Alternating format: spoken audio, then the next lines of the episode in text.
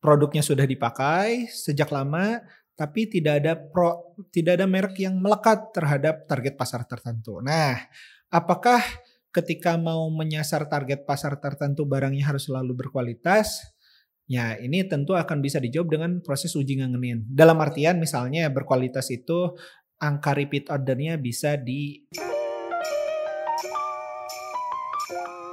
Oke, kembali lagi bersama saya Salman untuk episode Tanya Yumin kali ini. Ada pertanyaan dari followers You Business yaitu permisi Min mau tanya apakah kalau mau menggarap pasar yang sudah menjadi komoditas tapi belum ada merek yang terkenal apakah nanti produk yang ingin dibuat harus lebih berkualitas untuk bersaing dengan komoditas lainnya?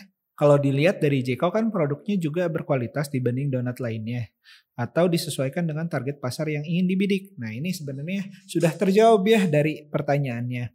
Jadi konteks misalnya ada produk komoditas yang belum dikasih merek tuh ini kita ngomongin pangsa pasar potensial.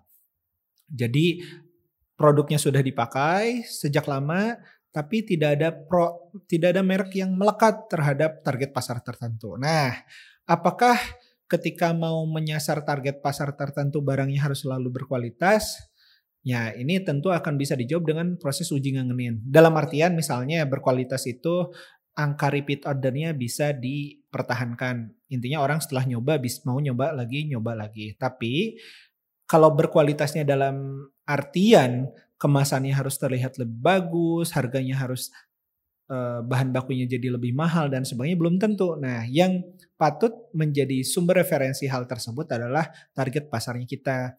Apa yang menjadi hierarki prioritas mereka dalam memilih satu produk. Misal, misal ya, saya ngobrolin satu handphone.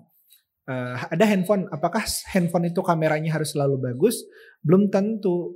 Nah, bisa jadi beberapa orang yang penting uh, dia tahan banting Terus uh, layarnya gak gampang pecah karena target pasarnya adalah pekerja konstruksi di mana mereka pengen berkomunikasi di dalam hutan. Misalnya kalau mereka orang tambang dan sebagainya tentu produk handphonenya sendiri tidak mementingkan aspek fitur-fitur di luar ketahanan. Jadi secara hierarki ketahanan produk adalah nomor satu di target pasar tersebut.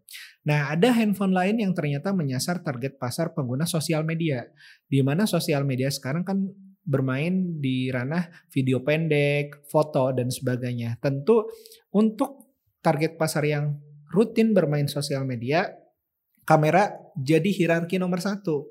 Bisa kita lihat ada beberapa brand yang fokus di kualitas kamera atau kualitas foto. Di sisi lain juga ada yang mengejar target pasar e, pemain game online. Nah, ini justru ngomong ketahanan durabilitasnya produk tersebut. Terus seberapa nyaman produk tersebut digunakan untuk game online. Nah, ini yang jadi hierarki nomor satu untuk para pembeli handphone yang pengen main game online. Jadi buat menyasar target pasar tertentu kita perlu tahu hierarki prioritas mereka dalam memilih produk. Kurang lebih seperti itu. Semoga bermanfaat.